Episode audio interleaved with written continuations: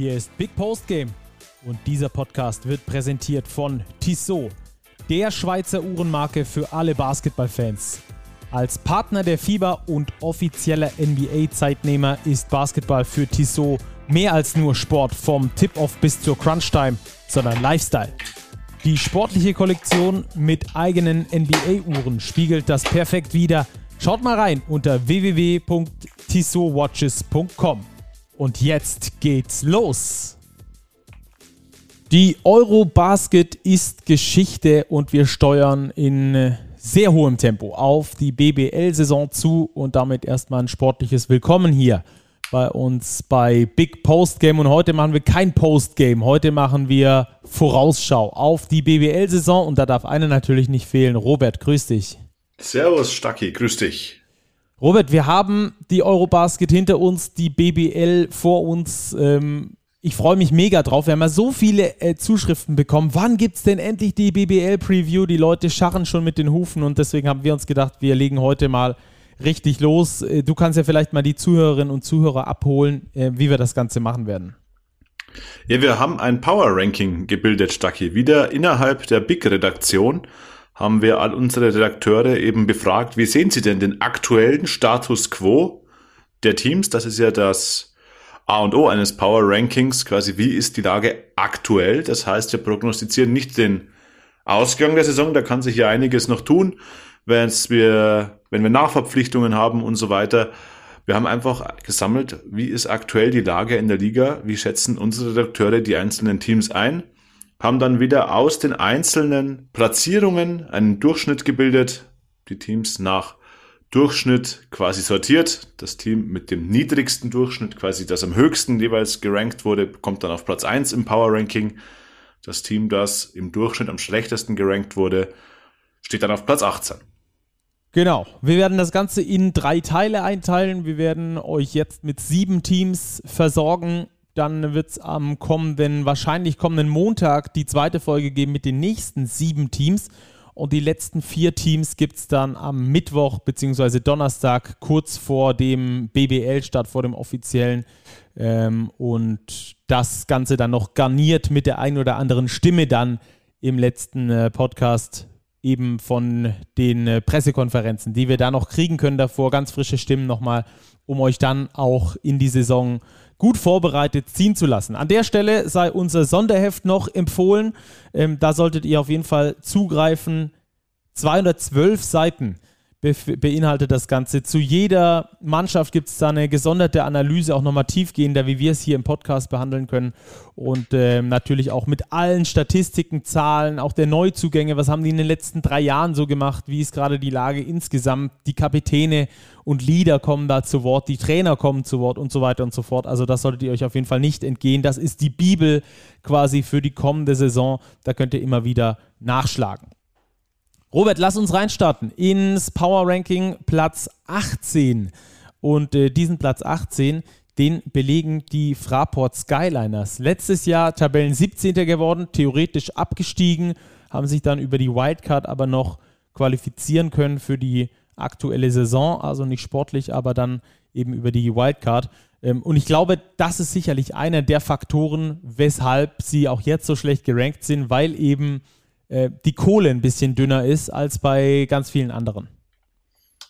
Ja, und das glaube ich, Stacki, ähm, spiegelt sich auch in der Kaderzusammenstellung wieder. Die Frankfurter haben einen wirklich, meiner Ansicht nach, dünnen Kader. Sie haben jetzt ganz aktuell noch nachverpflichtet, was heißt nachverpflichtet, noch einen Center verpflichtet, Martinas Geben, ehemals Brose Bamberg schließt sich den Skyliners an, gibt dem Kader vor allem jetzt mehr Breite.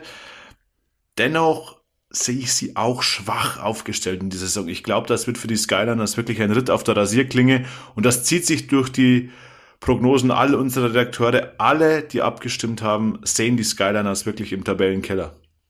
Ja, und es wird auch interessant zu sehen sein, wie die Skyliners äh, auftreten. Haben ja einen neuen Trainer mit Gerd Hamming äh, aus seiner Zeit als Bundesliga-Center noch bekannt. Ähm, einer, der letztes Jahr bei ZZ Leiden eine gute Rolle gespielt hat, gerade im FIBA Europe Cup. Ähm, aber einen eher, hm, wie soll ich sagen, einen, einen Basketball spielen lässt, der nicht alltäglich ist.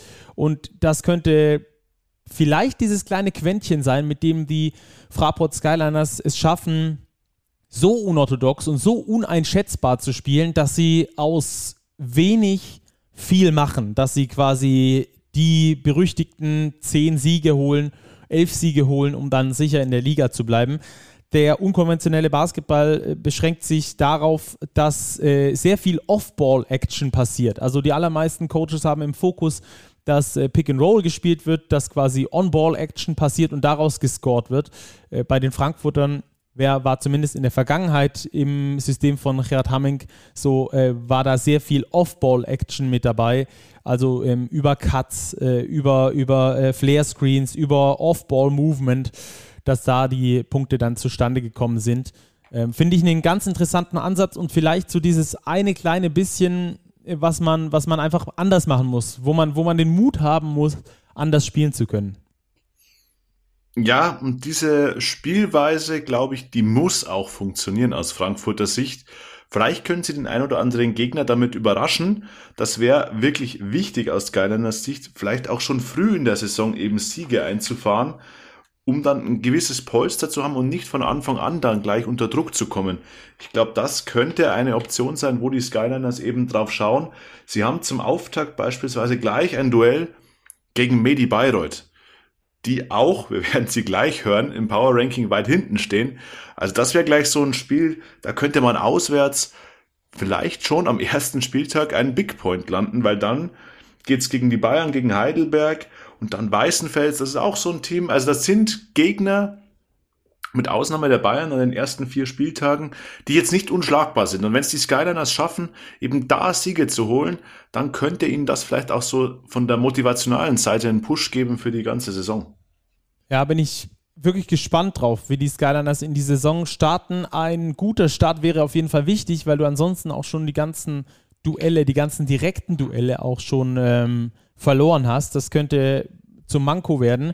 Die ersten beiden Spieltage gibt es auf jeden Fall schon mal live bei Sport 1. Da hatten sich ja der ein oder andere ganz schön gewundert, dass da die Fraport Skyliners so häufig ähm, mit, mit dabei sind als Absteiger der vergangenen Saison, trotzdem ziemlich oft. Also das Eröffnungsspiel gegen Medi Bayreuth beispielsweise wird am Freitag gezeigt, das Spiel gegen Bayern wird gezeigt ähm, im öffentlichen TV. Äh, wir haben es gerade noch ganz kurz angesprochen, dass vielleicht zum Abschluss Martinas Geben jetzt mit dabei im Kader bei den Frankfurtern. Äh, der dritte Litauer. Ich glaube, das könnte von Vorteil sein, ähm, weil, weil die sich, ja, wäre zumindest mal so eine Annahme, sich schon mal ganz gut untereinander verstehen. Zumindest mal sprachlich auf jeden Fall. Ja, und die Litauer, die verfügen natürlich auch über massiv Erfahrung. Wenn wir jetzt Laurinas Beliauskas nehmen beispielsweise, den sie aus Obradoiro geholt haben, der hat jetzt schon einige Jahre ACB-Erfahrung, hat dort natürlich nicht die Mega-Akzente gesetzt, aber er hat in der besten Liga Europas gespielt, national. Ein Enaras Tubutis, der kommt aus Leiden nach Frankfurt, begleitet seinen Coach, jetzt Martinas Geben, kennt die Liga. Ich glaube, das ist eine ganz wichtige Verpflichtung, dass man eben auch BBL-erfahrene Spieler im Kader hat. Gibt dazu noch Qantas Robertson, das Urgestein. Also diese Erfahrung im Kader ist da, weil vor allem auf den deutschen Spots das Team extrem jung und extrem unerfahren ist. Also die Frankfurter haben wir auf Platz 18 im Power Ranking. Wir freuen uns natürlich aber auch, wenn es für die Frankfurter wieder bergauf geht. Platz 17. Und da sind wir schon bei einer Mannschaft, die du gerade angesprochen hast, nämlich bei Medi Bayreuth. Äh, Robert, das kommt für manche vielleicht überraschend. Für mich nicht unbedingt, muss ich sagen. Ich hatte die Bayreuther auch sehr weit unten gerankt. Ähm, und das hat äh, einfach mit so einer Gesamtsituation zu tun, äh, die da in Bayreuth äh, aktuell über die letzten Jahre so ein bisschen vor sich, vor sich hin dümpelt. Ähm, wie siehst du denn die Bayreuther? Ich sehe sie auch im Tabellenkeller, Stacki. Ich glaube, wir werden im Keller eh ein Rennen erleben, das sehr, sehr eng ist. Also Frankfurt 18, Bayreuth 17 möglich. Dann ist die Frage, was macht Rostock als Aufsteiger? Dann haben wir eine Situation, gibt es wieder so ein Team, das überraschend da unten reingerät? So eine Wundertüte vielleicht haben wir in der Liga mit dem MBC. Die BG Göttingen, Rul Moors sagt, ja, wir haben ein super Team. Viele Spieler ohne BBL-Erfahrung. Also ich glaube, dass wir im Keller einen ganz spannenden Abstiegskampf erleben werden und ich befürchte, dass neben den Skyliners eben auch Medi Bayreuth dabei sein wird. Ja, bei den Bayreutern ist auch extrem schwer abzuschätzen, äh, welchen, welchen Basketballstil sie äh, fabrizieren werden. Sind ja mit Lars Marcel äh, einen neuen Weg gegangen, ein Rookie-Coach, der erst unter Raul Korner lange Jahre Co-Trainer war, dann unter John Patrick. Zwei Coaches, die offensiv vor allem auf einige Freiheiten setzen bei, den, äh, bei ihren jeweiligen Teams. Ähm, von daher äh, liegt zumindest nahe, dass es in Bayreuth ähnlich laufen könnte, aber wir wissen es natürlich überhaupt nicht. Das ist jetzt einfach nur ein Blick in die, in die Glaskugel. Ähm, deswegen würde ich sagen, wir gehen vielleicht mal bei den Bayreutern etwas näher auf den äh, Kader ein und vielleicht auch sogar äh, auf die deutschen Positionen, weil ich die extrem äh, interessant finde bei den Bayreutern. Ähm, gar nicht äh, interessant im Sinne von, äh, von gut, sondern eher interessant im Sinne von riskant. Ähm, Basti Doret, klar, äh, Leader des Teams, der bleibt auch nach wie vor da. Andy Seifert ist ja gegangen in die Pro A. Dann haben wir da Osario Jürgen Rich, äh, der aus, aus äh, Hamburg gekommen ist, äh, dort noch nicht die ganz große Rolle gespielt hat, genauso wie Nat Diallo, der aus äh, Ulm gekommen ist, dort nicht die große Rolle gespielt hat. Sascha Grant, äh, glaube ich, auch als Homegrown-Spieler, ähm, als solcher notiert und entsprechend bei Bayern noch nicht die ganz große Rolle gespielt hat. Dann war er ähm, jetzt, glaube ich, ein Jahr oder zwei in, in äh, Italien. Hat in, hat in, Verona gespielt, genau. zweite italienische Liga, ist mit dem Team aufgestiegen, kommt jetzt als Homegrown-Spieler zurück, ja, aber auch die, die auch Qualität der deutschen Spieler. Sie haben Kevin Wohlrath beispielsweise ja. nach Bamberg noch verloren. Kai ja. Brunke ist noch da, der könnte, der könnte nochmal einen extra Boost bekommen jetzt in der kommenden Saison. Hat ja, hat ja die letzten äh, Spielzeiten schon immer eine aufsteigende Form gehabt. Da könnten sie sich ein bisschen mehr äh, erhoffen, aber der Rest sind halt schon große Wetten auf jeden Fall, außer Basti Doret auf den deutschen Positionen, oder? Das sind auf den deutschen Spots äh, Wetten auf junge Spieler, auf talentierte Spieler. Da ist Basti Doret so ein bisschen der Opa in der Mannschaft. Ja, und die Bayreuther generell auch auf den Importspots eher jung besetzt, unerfahren, kein BBL-erfahrener Spieler bei den Ausländern, außer Kresho Nikic, den man jetzt noch von Alba Berlin per Laie verpflichtet hat. Sonst ist da viel, viel Ungewissheit im Bayreuther Kader. Und ja, wir haben als Schlüsselspieler den Guard Brandon Childress ausgemacht. Ich glaube, auf ihn auf der Point Guard Position wird viel, viel ankommen. Ja, da dürfen wir also wirklich gespannt sein, was dann in Bayreuth äh, die, die Sache sein wird. Wir sind, äh, ja, bisschen, bisschen, bisschen, hängen ein bisschen in der Luft. Ich glaube, auch deswegen liegt der, liegt der Fokus auf den Bayreutern eher im Tabellenkeller, weil man eben auch gar nicht weiß, was man bekommt. Also weder vom Spielstil her noch von den, noch von den Spielern, weil eben auch viele sich äh, auf BBL-Level noch nicht bewiesen haben.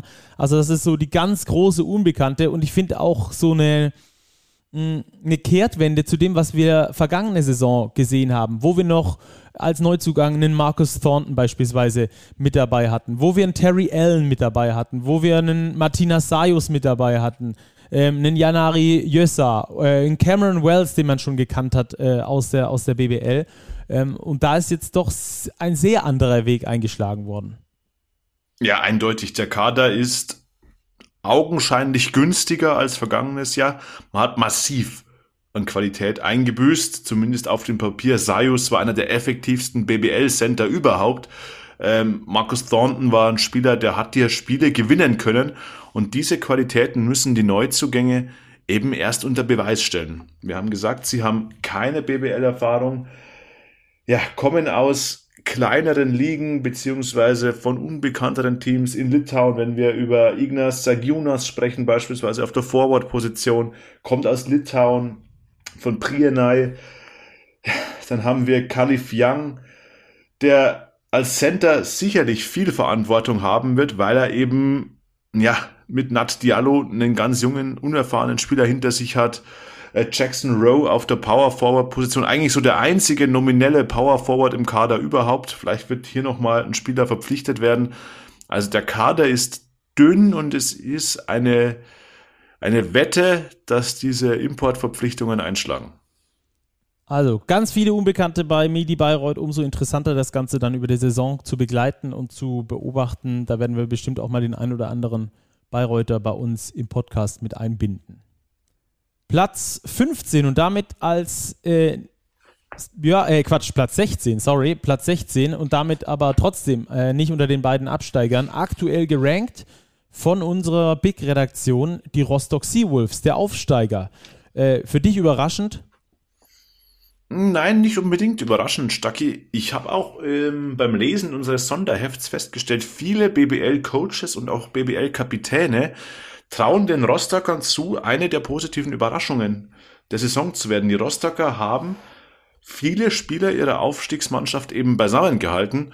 Und ich glaube, diese Eingespieltheit, die kann zum Faktor werden am Standort Rostock. Rostock ist ein Standort, dort herrscht große Euphorie, jetzt vor allem nach dem Aufstieg.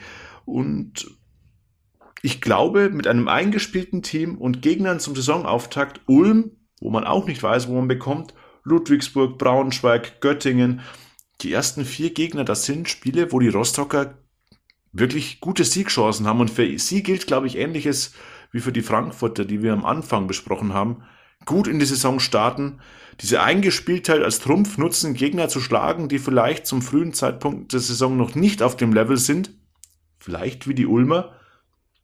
Startet man mit einem Heimspiel im Übrigen, dass man da über eine Überraschung landen kann und damit eben ja wichtige Siege sammelt, weil ich glaube, auch für Rostock geht es um nichts anderes als den Klassenerhalt.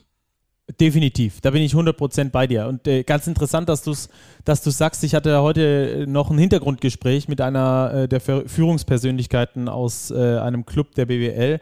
Ähm, und äh, da ging es einfach auch darum, dass, dass äh, er mir gesagt hat, wir wissen, was da hinten für ein Rattenschwanz dranhängt, wenn wir nicht performen zu, zu Beginn der Saison. Der Druck wächst, das Umfeld mord und so weiter und so fort. Äh, da, da hängt so viel hinten dran, wenn du keinen guten Saisonstart hast. Also das ist extrem wichtig für die Teams ähm, und das wissen natürlich auch die, die Macher im Hintergrund. Ähm, bei den Rostockern vergangene Saison äh, auf jeden Fall die Mannschaft, die stark von ihrer, von ihrer Dreierquote gelebt hat, die einen jungen, erfrischenden Basketballstil spielt, hängt natürlich auch damit zusammen, dass der Coach jung und frisch ist. Er erst 33 Jahre alt. Wir hatten ja letzte Saison so ein bisschen geunkt mit äh, jungen deutschen Trainern, die fehlen und dass keiner eine Chance bekommt. Jetzt haben wir da in Christian Held und übrigens auch in Lars Marcel, äh, von dem wir gerade mit den Bayreutern schon gesprochen haben. Zwei junge deutsche Coaches, mehr in der Liga, die da eine Chance erhalten, finde ich. Sehr gut, finde ich, find ich cool, dass auch die Rostocker an ihrem Erfolgscoach ähm, weiterhin festhalten. Und ähm, die junge, erfrischende Spielweise, die ich gerade angesprochen habe, die hat natürlich auch ähm, mit der ordentlichen Dreierquote zu tun. Gerade wenn sie im Kitchen Shoot letzte Saison unterwegs waren, 39% Dreier getroffen. Das ist eine sehr gute Quote und kann auch dazu führen, dass die Rostocker den ein oder anderen Kontrahenten überraschen, dass sie unterschätzt werden. Ähm, ich finde, das hat man in den vergangenen Jahren immer häufiger gesehen, seitdem die Hamburg Towers sich per Corona quasi als Aufsteiger in der Liga gehalten haben, haben wir bei den Aufsteigern danach immer wieder gesehen, was es eigentlich bedeutet, ähm, in der Liga zu bleiben oder wie es möglich ist, in der Liga zu bleiben. Das haben wir bei Chemnitz gesehen, das haben wir bei Heidelberg gesehen, das haben wir davor bei den Kreilshämmern gesehen und könnten wir jetzt auch wieder bei den Rostock Seawolves sehen, denn diese Mannschaften haben einen sehr genauen Blick dafür, wie sie strategisch vorgehen müssen, was sie zusammenbauen müssen, um eine Chance in der BBL zu haben. Und wie gesagt, die letzten Aufsteiger haben es vorgemacht.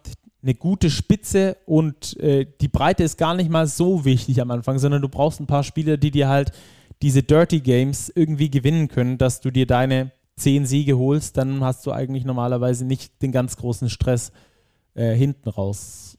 Bei den, bei den, bei den äh, Rostockern könnte, glaube ich, genau auch das der Fall werden.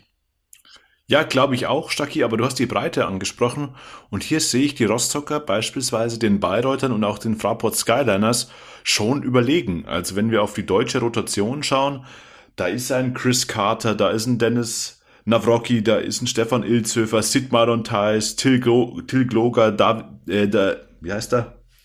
Gabriel de Oliveira hat auch BBL-Erfahrung. Allesamt natürlich nicht viel BBL-Erfahrung, aber da ist eine Breite da und dann haben sie auf den Import-Spots auch Spieler verpflichtet, wie zum Beispiel Jaquan Lewis, das ist ein Champions League erfahrener Point Guard und sie haben ihre Aufstiegshelden eben behalten. Einen Jordan Rowland, einen Nigel Pearson, einen Tyler Nelson, der könnte zum Schlüsselspieler werden als Shooter eben auf der Shooting Guard Position. Also da glaube ich ist eine ganz spannende Mischung am Werk in Rostock und auch die Testspielergebnisse belegen das Stucky, dass Rostock offensiv stark ist. Die haben in ihren Testspielen zuletzt erzielt 105 Punkte, 96 Punkte, 98 Punkte, 101 Punkte.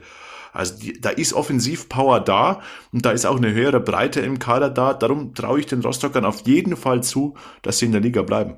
Ja, wobei ich bei den deutschen Spots gerne nochmal einhaken würde. Du hast recht, da ist ein bisschen BBL-Erfahrung, aber auch noch keiner dabei, der sich in der BBL hat durchsetzen können. Also weder ein Sid Marlon Theis noch ein Stefan Ilzhöfer oder ein Dennis Navrocki ähm, haben sich bisher durchgesetzt in der BBL so richtig, ähm, haben aber jetzt natürlich auch die Chance, in ihren besten Jahren nochmal auf BBL-Level zu zeigen, dass sie nicht nur Pro-A-Spieler sind, wie sie in den letzten Jahren wahrgenommen wurden, sondern halt auch tatsächlich wirkliche BBL-Spieler und auch auf diesem Level äh, performen können. Da vielleicht auch eine Chance für die Rostocker, die ich auch übrigens nicht unter den letzten beiden sehe. Ich glaube, dass die sich da ein ähm, ganz gutes Beispiel, wie gesagt, an den vergangenen Jahren, an den Aufsteigern genommen haben.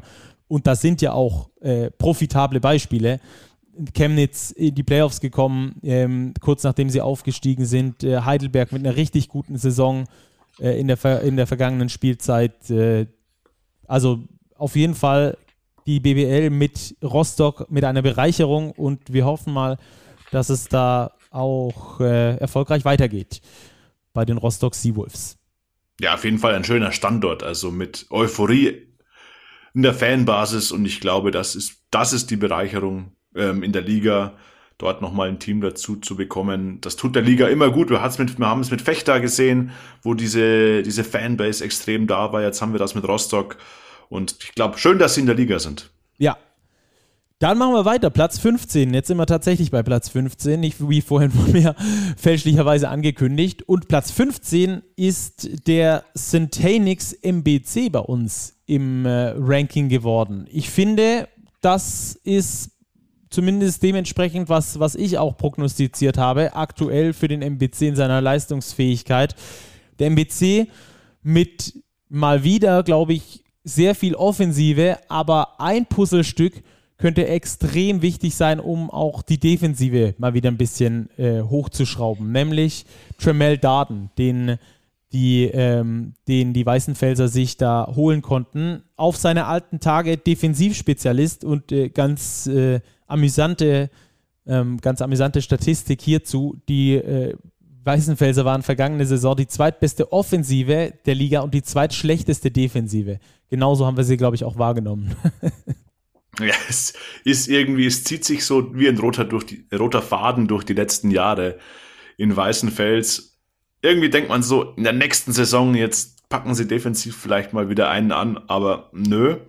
Und ich finde, es ist auch in diesem Sommer wieder so, dass der Kader auf den ersten Blick wirkt, wo man sagt, ja, das ist eigentlich gar nicht verkehrt. Das ist so ein bisschen wie diese, diese schmutzige Fighter-Truppe irgendwie. Ja, und unser Redakteur Daniel George hat mal einen rausgehauen, Stacki. Er setzt nämlich den MBC in seinem Power Ranking auf die 8. Ja, gut, da habe ich nichts anderes erwartet. Der Ostbeauftragte ist da sicher immer ein bisschen, ähm, bisschen äh, vereinnahmt. Der hat auch letztes Jahr schon gesagt, dass die in die Playoffs kommen und sie waren weit weg davon. Da kann ich mich gut dran erinnern. sie waren weit weg davon, ja, Stacki. Aber ich glaube, wenn wir jetzt mal einen Blick werfen auf den Kader des MBC, da ist schon, da ist schon Qualität da. Also wenn sie diese PS auf die Straße bringen, sage ich nicht, dass es Richtung Playoffs geht. Dafür glaube ich reicht's nicht aber das ist das Potenzial, eine sorgenfreie Saison zu spielen. Und das, glaube ich, wäre beim MBC schon sehr, sehr viel wert. Das stimmt, da gebe ich dir recht. Gerade auch hier wieder Blick auf die deutschen Positionen, äh, haben sie mit Kostja Mushidi verlängern können. Das ist, glaube ich, wirklich Gold wert, weil er offensiv und defensiv liefern kann, als einer der wenigen. Ähm, und er auch noch Potenzial hat für sehr viel Wachstum. Ähm, Backup Sergio Kerusch, der immer als Warrior vorausgeht. Ähm, und auch auf der Center-Position sind sie dieses Mal ziemlich gut aufgestellt. John Bryant muss man schauen, in welchem Zustand er ist, äh, wie er performen kann, kann dir aber sicher auch weiterhin gute Minuten geben.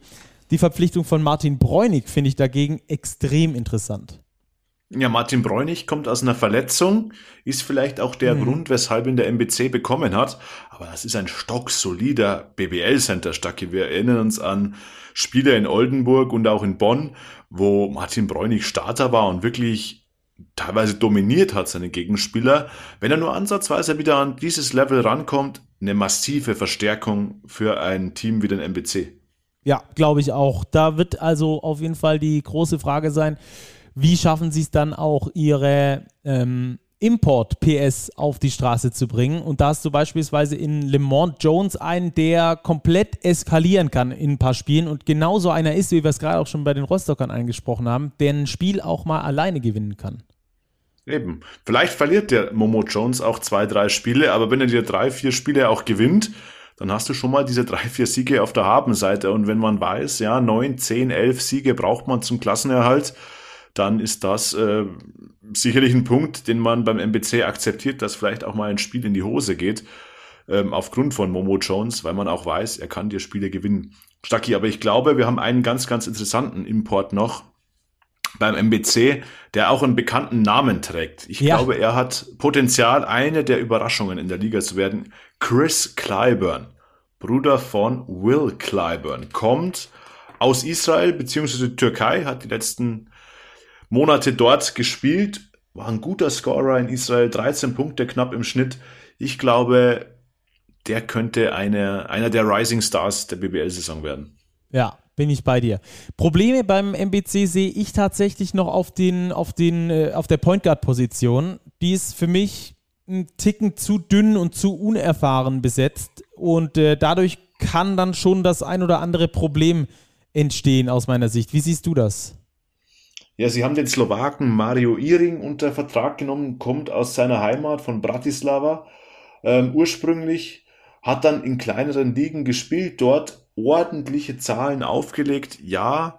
Aber ja, also selbst wenn er funktioniert, brauchst du immer noch einen Backup, der richtig gut funktioniert in der BBL, weil äh, die BBL eine sehr physische Liga geworden ist, die vor allem ähm, auch im Druck auf den Ball extrem zugelegt hat in den letzten Jahren. Das sieht man an so Mannschaften wie beispielsweise Ludwigsburg oder äh, andere Mannschaften, die wir jetzt auch noch weiterhin äh, thematisieren werden, die genau darauf ihren Fokus legen, auf diese auf diesen Druck am Ball, auf diesen High-Pressure-Basketball. Und wenn du da halt einen Point Guard hast, selbst wenn du einen Starting Point Guard hast, der da äh, gute Minuten, 30 gute Minuten geben kann, dann hast du immer noch 10 wo du Probleme in Probleme kommen kannst. Und da hast du beispielsweise mit Alexa Kovacevic einen, der bei Kreisheim in den letzten zwei Jahren den Durchbruch nicht geschafft hat, kaum Spielzeit gesehen hat.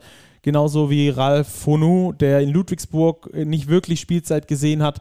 Ähm, also da sehe ich noch Entwicklungsbedarf, sagt man so schön, oder? Ja, Entwicklungsbedarf ist da. Klar, ein Team wie der MBC hat jetzt nicht die finanziellen Möglichkeiten, alle Baustellen optimal zu, zu lösen, sage ich mal. Aber mit Momo Jones, Mario Iring, Kostja Moschidi, Chris Clyburn ist da eine solide Basis da, finde ich, auf der Guard-Position. Und wenn sie es schaffen, Stacki, defensiv einigermaßen zu stehen, ähm, glaube ich nicht, dass der MBC mit dem Abstieg was zu tun haben wird. Sie werden vielleicht da unten drin hängen im hinteren Mittelfeld, aber die Qualität für die nötigen Siege sollte in jedem Fall da sein. Also, dann gehen wir weiter zur nächsten Mannschaft, die lila trägt im Normalfall, die BG Göttingen. Ähm, ganz interessante Saison wird das für die BG, weil sie zum ersten Mal seit Ewigkeiten wieder im internationalen Wettbewerb vertreten sein werden. Als Tabellenneunter haben sie sich da qualifiziert oder Tabellenzehnter sind sie, glaube ich, geworden. Ähm, haben sie sich auf jeden Fall qualifiziert für den FIBA Europe Cup, werden dort äh, höchstwahrscheinlich dann äh, antreten. Eine Doppelbelastung für eine Mannschaft, die so ein bisschen Federn gelassen hat aus meiner Sicht, im Gegensatz zur vergangenen Saison. Ja, natürlich haben sie Federn gelassen, das ist ganz klar. Ich kann die Göttinger noch nicht so ganz einschätzen, Stacki. Sie haben viele wirklich gute, wichtige Spieler verloren, ähm, sowohl auf den deutschen als auch auf den Importpositionen. Also Akim Vargas weg, Philipp Hartwig weg, Haris Hujic ist weg und dann haben wir Jeff Robertson verloren, Stephen Brown verloren, Jake Toulson, einen herausragenden Shooter verloren, die Nachverpflichtung, Jeremiah Martin ist auch nicht geblieben, äh, Kamar Baldwin ist weg, der war ja im MVP-Rennen, bis er sich verletzt hat. Jetzt eine ganz neu zusammengestellte Mannschaft. Ähm, Harald Frei ist geblieben als einziger Spieler ähm, aus der letzten Saison, was die Ausländer angeht. Also für mich sind die Göttinger ganz, ganz schwer einzuschätzen. Ich bin sehr gespannt, äh, wie sie sich präsentieren werden, wie sie mit der Doppelbelastung umgehen, weil der Kader auch jetzt nicht mega breit ist.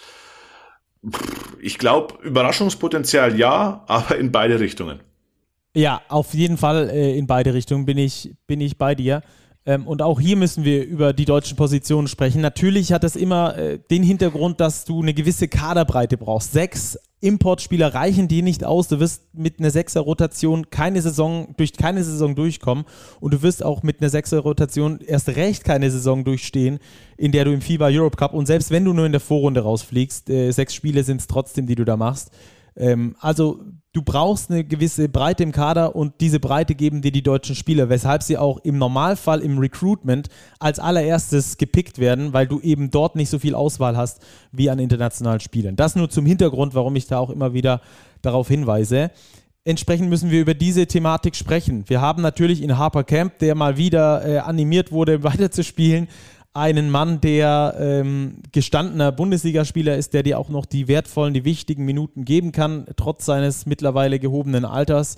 Ähm, in Til Pape, einen, der ähm, jetzt aus der Pro A gekommen ist, der ursprünglich mal bei den, äh, ich glaube, ganz ursprünglich mal aus Paderborn zu, zu Orange Academy gegangen ist, nach mhm. Ulm, sich dort in der Pro A schon ganz gut etabliert hat, den Sprung nach oben aber nie ganz geschafft hat. In der vergangenen Saison einer der besten Pro A-Spieler bei den Kirchheim Knights gewesen und sich jetzt durchgesetzt äh, und einen Bundesliga-Vertrag abgestaubt. Einer der besten Spieler in der Preseason, müssen wir ganz ehrlich dazu sagen. Also Till Pape vielleicht eine der Entdeckungen der kommenden Saison. Mathis Mönninghoff, ja auch, auch einer, der noch äh, auf BBL-Niveau zocken kann. Und dann wird es aber extrem dünn, weil bei Peter Hemschemeyer wissen wir nicht so richtig, äh, was, wir, was wir da kriegen. Extrem junger Typ, äh, super hoch talentiert, aber ob es jetzt schon für BBL als BBL-Verstärkung reicht, äh, müssen wir schauen. Genauso wie bei Jason Ani. Gleiches Beispiel. Ähm, und, und ich glaube, dass du drei spielfähige Deutsche hast. Wenn sich einer verletzt, wird es schon mal dünn. Ja, sie haben viele Youngster in petto. Also Peter Hemschemeyer, Jahrgang 2003, wirklich ein ganz junger Kerl noch, äh, sehr talentiert. Bin gespannt, ob und wie viele Minuten er in der BBL abgreifen wird. Aber du hast vollkommen recht, Stacki, die deutsche Rotation ist jetzt nicht ähm, furchteinflößend. Ähm, daher bin ich gespannt, wie sich vor allem Till Pape äh, macht, weil der hat sich in den letzten drei Jahren pro A wirklich jede Saison verbessert und seine Leistungen in der Preseason, glaube ich, sind keine Überraschung. Der hat sich gesteigert. Neun Punkte in der Pro A 2020, 2021 waren es dann schon 10,5, vergangene Saison 13,9. Also da geht der Weg konstant nach oben. Er ist jetzt im besten Alter als Jahrgang 97, Mitte 20, jetzt einen Sprung in die BBL zu machen, finde ich genau richtig. Ich glaube, er hat in Göttingen auch einen guten Spot gefunden eben als Backup der beiden Importspieler Javon Bass und Ray Sean Hammonds, die ganz klar die meiste Verantwortung tragen werden auf den beiden großen Positionen. Aber dann ähm, muss Till Pape einspringen, um eben neben Mönninghoff, Camp und den beiden anderen genannten jungen Spielern da die entscheidende Stabilität einfach zu geben und auch die nötige Breite im Kader. Ja, und dann muss es alles noch am besten auf Roulmors passen und den Roulmors Basketball, da bin ich auch gespannt. Ähm, Harald Frei finde ich exzellent, eine exzellente ähm, Verlängerung. Der hat mir letztes Jahr schon richtig gut gefallen, der Norweger. Und der hat genau das, was auch ähm, Mors möchte, dieses, dieses Pick-and-Roll-affine äh, Guard-lastige Spiel, das äh, einfach so viel Spaß macht. Wir haben uns ja in den letzten Jahren schon immer gewundert, wie kann es denn sein, dass Göttingen irgendwelche No-Name-Guards holt und die zu richtig guten Spielern entwickelt, beispielsweise Jake Toulson oder auch Kamar Baldwin. Ähm, jetzt in dieser Saison wird es wieder darauf ankommen, für, für Roel Moss aus diesen Guards, die er hat, genau die zu formen, ihnen genau seine Spielidee mit an die Hand zu geben, um sich dann da ähm, am Schluss erfolgreich zeigen zu können. Wie gesagt, die, die Göttinger in den letzten Jahren extrem viel Pick and Roll gelaufen. 50 Prozent aller Angriffe endeten vergangene Saison da im Pick and Roll bei den, bei den äh, Göttingern und die daraus resultierenden Würfe ähm, Off-Ball, also Catch-and-Shoot-Bälle, ähm, sind auch noch hochprozentig gefallen. Also ich glaube, dass die Göttinger nicht ganz das Level der vergangenen Saison hatten, wo sie ja wirklich ähm, die Chance auch gehabt hätten, in die Playoffs einzuziehen. Aber ich glaube auch, dass sie zu gut sind, um was mit dem Abstieg zu tun zu haben, trotz der Doppelbelastung im Europe Cup. Ja, würde ich mitgehen. Ich sehe die Göttinger auch im Mittelfeld. Je nachdem, wie eben die Spieler jetzt performen, wie die Neuzugänge einschlagen. Für mich, ich bleibe dabei, wie ich anfangs gesagt habe, die Göttinger einer der größten Wundertüten der Liga. Ähm, ich bin sehr, sehr gespannt, wie sie sich zum Saisonauftakt präsentieren werden. Ja, dann gehen wir weiter zu Würzburg. Die Würzburg Baskets. Also Name neu auf jeden Fall schon mal bei den Würzburgern. Die heißen jetzt Würzburg Baskets und äh, haben aus meiner Sicht eine ganz ordentliche Mannschaft mit viel Entwicklungspotenzial und vor allem mit einem extrem guten Trainer, der sich schon vergangene Saison äh, dafür verantwortlich gezeigt hat, dass sie mit, mit, dem Abstieg am Schluss nichts zu tun hatten. Ja, unter Sascha Filipowski, Stacki war Würzburg eins der heißesten Teams der Liga. Das müssen wir sagen. Und die Würzburger scheinen den klaren Plan zu haben. Sie haben ihre Spieler allesamt sehr, sehr früh verpflichtet, teilweise mit mehrjährigen Verträgen ausgestattet und haben den Kader beisammen, der extrem spannend ist. Also da bin ich wirklich gespannt, äh, wie Würzburg abliefern wird. Äh, mit Colin Welp, einen deutschen Spieler geholt vom College, ähm, Sohn von 93er EM-Legende Chris Welp. Dazu das Center-Duo Philipp Hartwig, Philipp Stanic, Martin Peterka jetzt noch nach, also nachverpflichtet, spät noch geholt ähm, als Ersatz für den finnischen Spieler, den sie doch wieder abgegeben haben. Ähm, das ist schon, das ist schon ganz ordentlich, was Würzburg da hingestellt hat. Ja, ich glaube, dass Martin Peterka tatsächlich einer der Stils des Sommertransfers werden könnte. Gut möglich, ja. Also der hat in, in Braunschweig schon absolut überzeugt ähm, jetzt bei der Eurobasket auch wirklich Erfahrung gesammelt auf höchstem Niveau, dort auch gute Leistungen gezeigt. Also den auf der 4 noch zu bekommen. Zu eben Xavier Williams, den sie ja auch geholt haben, den interessanten Amerikaner, der jetzt bei Aris Thessaloniki gespielt hat in der griechischen Liga, dort über 30 Minuten im Schnitt abgerissen hat. Das glaube ich ist schon, schon gut. Also was sie vor allem auf den Bigman-Positionen da zu bieten haben. Eine Mischung aus Athletik von Williams, Shooting von Peterka, Shotblocking von Hartwig, Präsenz am Brett von Philipp Stanic. Eine ganz spannende Mischung, wie ich finde. Ja, und äh, der, der Offensivbasketball, den äh, Filipowski hat spielen lassen, das ist ja einer der äh, gerade uns äh, europäischen Basketball-Enthusiasten äh, extrem viel Spaß macht. Das ist ja dieser teamorientierte Basketball. Die hatten letzte Saison fast 45 Teamplay-Punkte pro Spiel. Das ist ein extrem hoher Wert ähm, in dieser Kategorie. Heißt also, dass sie sehr gut zusammengespielt haben und vor allem auch hier, dass die Off-Ball-Action auf jeden Fall eine Rolle gespielt hat. Gerade Cuts äh, waren ein extrem wichtiges Mittel in der Filipowski-Offensive.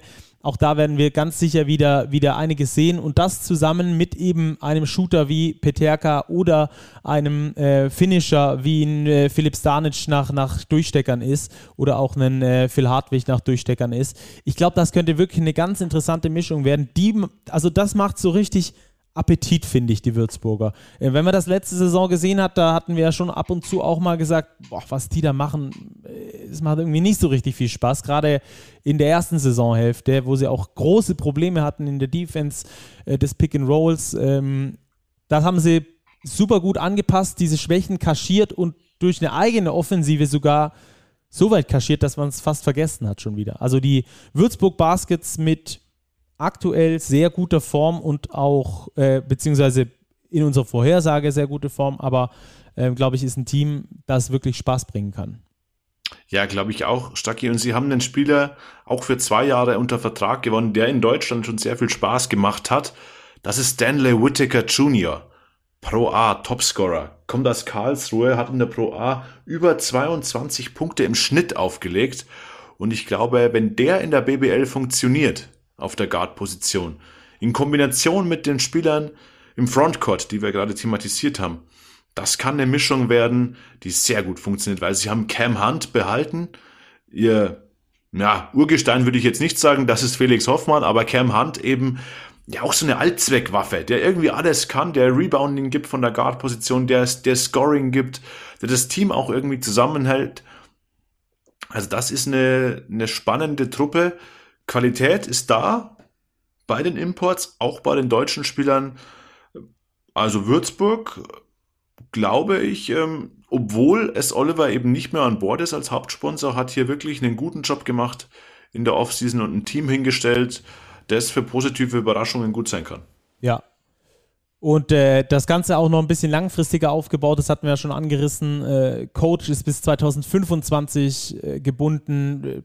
Phil Hartwig bis 2024 unterschrieben, genauso wie Colin Welp, dass man da also auch ähm, zukunftsträchtig mal ein bisschen nach vorne blickt, genauso wie äh, die, die beiden Amis ähm, aus Sean Williams und Stanley Whittaker und äh, Dre Marin ebenso. Also da hast du schon ein paar auch mit dabei, wo du sagst, so, wir bauen mal zusammen so ein bisschen was, was Längeres auf und machen nicht nur so äh, kommen und gehen und ciao und hallo. Ähm, auch das sicherlich ein guter Punkt bei den Würzburgern. Kleiner Kritikpunkt von mir, ähm, mal wieder, äh, muss ich an der Stelle sagen, deutsche Positionen nicht ganz so tief besetzt. Philipp Stansch, Phil Hartwig, ja, das sind beides äh, Bundesliga erfahrene Center, wo du weißt, was du bekommst. Genauso wie Felix Hoffmann, den du immer und überall reinwerfen kannst, äh, der sich mit dem Club identifiziert und gleichzeitig dir, äh, egal ob viele oder wenige Minuten gehen muss, ähm, eine Qualität gibt. Colin Welp weiß man nicht genau, was man bekommt. Ähm, Julius Böhmer auch noch nicht. Also das ist alles so ein bisschen, ja, und das war es dann auch schon auf den deutschen Positionen. Also da ist, wenn man irgendwo äh, was finden möchte, was nicht optimal vielleicht ausgewogen ist, dann sind es vielleicht die deutschen Positionen, aber wir wünschen natürlich, dass alle äh, gesund bleiben und alle in guter Form sind und dass das dann da nicht zu, zum Faktor wird bei den Würzburg Baskets. Hm. Oder bist du da anderer Meinung? Geht schwer über die Lippen. Würzburg Baskets. S. Ja, Oliver Baskets, noch. S. Oliver Würzburg. Jetzt nur noch Würzburg Baskets. Ja, Stacki, ich gebe dir recht. Klar kann man das ähm, anmerken, aber ich glaube immer noch hinter dem Hintergrund, dass der Hauptsponsor nicht mehr mit an Bord ist und der auch der Haupt- und Namenssponsor ist, Oliver, ähm, ist das ein Kader, der wirklich den Umständen entsprechend wirklich gut ist und ich finde auch ähm, auf den deutschen Positionen. Ich würde äh, Julius Böhmer beispielsweise auch deutlich mehr zutrauen als in den letzten Jahren. Er muss vielleicht jetzt durch die Verpflichtungen von Williams und Whittaker nicht mehr zwingend auf der Eins spielen, kann mehr auf die Zwei gehen, kann dort so ein bisschen zusätzliches Ballhandling bringen, aber eben auch seine Scoring-Qualitäten ausspielen. Er könnte einer der Gewinner sein dieses Sommers. Ich glaube, Julius Böhmer wird in Würzburg mehr Minuten bekommen, als es letzte Saison der Fall war. Ja, wie gesagt, ist ja auch immer nur eine objektive Kritik. Auch natürlich gibt es dafür, gibt's dafür Gründe, aber wenn man einfach nur plump auf den Kader schaut und sagt, äh, was könnte besser sein, ist natürlich auch unsere Position relativ einfach, weil wir nicht die Finanzen mit äh, verwalten müssen. Ähm, ist das auf jeden Fall ein Punkt, wo man, wo man definitiv sagen kann, dass es da ähm, besser gehen würde. Nicht von der Qualität her, sondern eher von der Breite her. Ja, natürlich ginge es besser, aber ich finde es okay. Leben ist ich kein glaube, die Würzburger spielen, werden eine gute Saison spielen. Also, dann machen wir weiter mit der für diese, für dieses erste Drittel unserer Saisonvorschau letzten äh, Mannschaft. Und äh, da wollen wir übergehen zu den MLP Academics Heidelberg. Letzte Saison Aufsteiger gewesen, vor allem zu Beginn der Saison super krass überrascht, guten äh, Basketball gespielt, der aber sehr individual, ähm, wie soll ich sagen, äh, individual konzentriert war. Also der auf wenige Schultern viel Last gepackt hat. Das könnte jetzt ein bisschen anders werden bei den Heidelbergern, die ja komplett zum Neuanfang ge geblasen haben. Ja, es war eine mutige Entscheidung Ob es die richtige war, wird sich zeigen. Coach, äh, den Erfolgscoach Frankie Ignatovic auszutauschen gegen Jonas Isalo, den Bruder von Thomas Isalo, äh, seines Zeichens Coach of the Year in der BBL. Jonas Isalo gilt ja so ein bisschen als das taktische Mastermind in der Familie. Er wird sich jetzt als Head Coach in Heidelberg beweisen müssen und er hat dazu eine Mannschaft beisammen, die für jetzt einen Aufsteiger im zweiten Jahr wirklich vielversprechend ist. Ja, absolut. Also äh, ich fand den Schritt auch zuerst mal äh, ein Stück weit irritierend, muss ich ehrlich sagen, wo ich dachte so, hey, wie kannst du denn jetzt deinen Trainer entlassen, der ja fast ein Jahrzehnt da war äh, und der dich in die erste Liga geführt hat und dort auch noch etabliert hat. In der zweiten Überlegung kann ich es dann aber verstehen, dass du sagst, okay, und jetzt haben wir uns etabliert oder so halb etabliert und jetzt wollen wir uns ganz etablieren und zwar mit einer Art und Weise des Basketballs, die frisch ist, die neu ist. Wir brauchen neue Leute, neues Denken und eine neue Identität.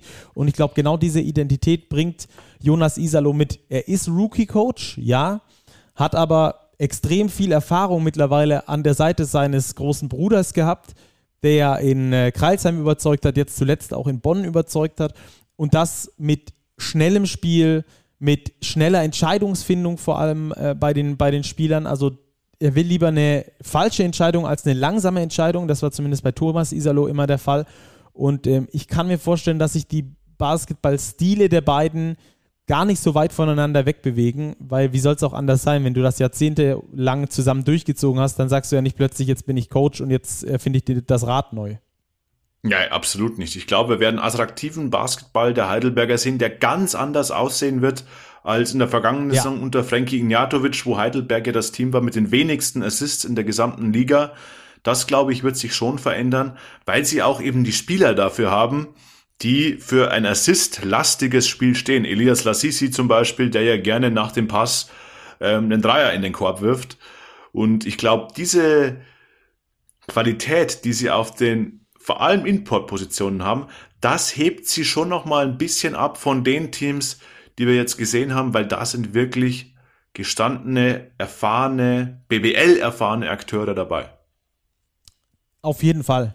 Ich glaube, ähm, dass die Heidelberger eine sehr gute Rolle spielen können. Ich habe sie sogar in die Playoffs getippt, äh, in der aktuellen Verfassung, beziehungsweise äh, im aktuellen Blick auf den Kader, äh, weil mir diese Mannschaft mit der neuen Identität sehr gut gefällt, muss ich sagen. Gerade diese Idee von Jonas Isalo des schnellen Spiels, des harten, aggressiven Reboundens.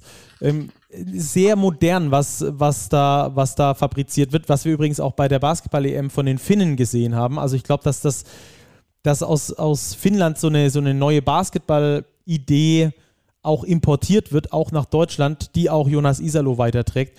Und dann hast du natürlich auch einen starken Stamm von, von, von Importspielern, wie du es schon gesagt hast, beispielsweise einen Eric Washington auf der 1 geholt zu haben, brutal stark.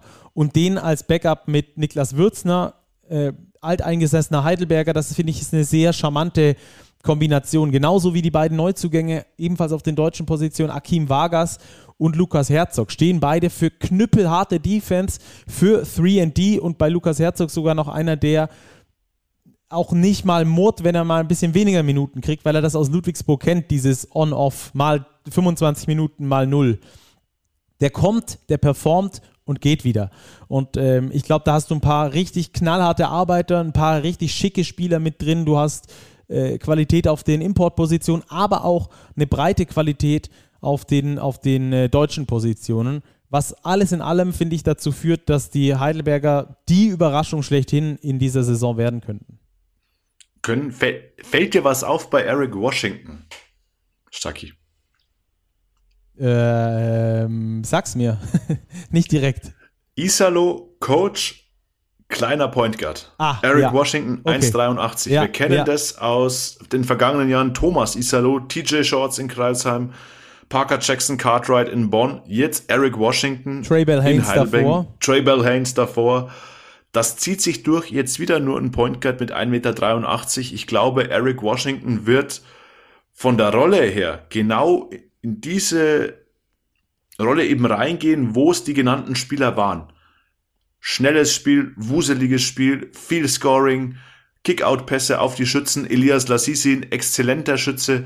Also ich glaube, Eric Washington ist das nächste Projekt sozusagen von der Isalo-Familie, so einen kleinen Point Guard ganz groß zu machen. Und dass der überzeugen kann, hat er ja auch schon bei den Niners Chemnitz gezeigt. Also das ist auch einer, der BBL erfahren ist, der dort schon eine richtig gute Saison gespielt hat.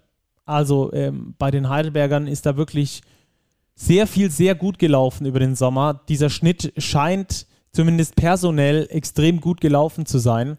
Und ähm, jetzt kommt eben diese verflixte zweite Saison, wie man so schön sagt, die aber, glaube ich, gar nicht so verflixt sein wird bei den Heidelbergern. Die werden sich über diese Saison, Stand jetzt, äh, nach meiner Prognose, wie ich es äh, aktuell wahrnehme, äh, zu einer guten Basketball, äh, zu einer guten Bundesligamannschaft etablieren und dann auch in Zukunft genau dort sein. Äh, auch das nochmal so ein bisschen in dieser Reihe, in dieser Kette der Aufsteiger, die wir da hatten, aus Kreilsheim, die äh, damit angefangen haben, sich als Aufsteiger dann irgendwann zum Playoff-Team entwickelt haben. Genauso wie Hamburg, wie Chemnitz, wie Heidelberg. Letzte Saison als Aufsteiger etabliert und jetzt nächster Schritt Playoffs. Fragezeichen. Ich glaube ja, ich glaube, dass das möglich ist. Ich sehe sie nicht in den Playoffs, weil ich da andere Teams stärker sehe, aber ich gebe dir recht, der Trend in Heidelberg stimmt absolut. Sie haben eine tolle Halle, eine neue Halle, ähm, jetzt auch personaltechnisch eben neue Akzente gesetzt, mit dem neuen Headcoach die Ausrichtung der Mannschaft verändert. Also man sieht, hier hat man einen kontinuierlichen Entwicklungsprozess und die Mannschaft ist auch extrem spannend. Center Brian Griffin aus Finnland, wo Jonas Isalo eben sehr, sehr gut vernetzt ist. Äh, der John Davis kommt aus Patras, aus Griechenland, der zweite Big Man, also auch Europa erfahrener Spieler ich glaube, ich gebe dir recht, die Heidelberger haben das Potenzial zur Überraschung. Ob es wirklich für die Playoffs reicht, wage ich zu bezweifeln, weil ich Teams eben neben den etablierten Playoff-Teams, die wir in den weiteren Folgen haben werden, auch stärker sehe, die die letzten Jahre nicht so gut waren. Stichwort Oldenburg, Stichwort Bamberg. Ich glaube, dass diese Teams Stand heute noch höher einzuschätzen sind als Heidelberg, auch wieder um die Playoffs spielen werden. Aber nichtsdestotrotz, wo habe ich die Heidelberger gerankt? Auf der 10, du hattest sie auf der 8. Ja, einige unserer Kollegen hatten sie etwas tiefer. Ja, wir werden sehen, wo sie rauskommen. Ich denke, mit dem Abstieg haben sie definitiv nichts zu tun. Wenn alles rund läuft, vielleicht Playoffs. Ansonsten sehe ich sie in der Tabellenregion, ja, zwischen 9 und 12. Kann ich mir sehr, sehr gut vorstellen. Was für die Heidelberger, glaube ich, in dieser Saison absolut unterschreibenswert wäre. Ja.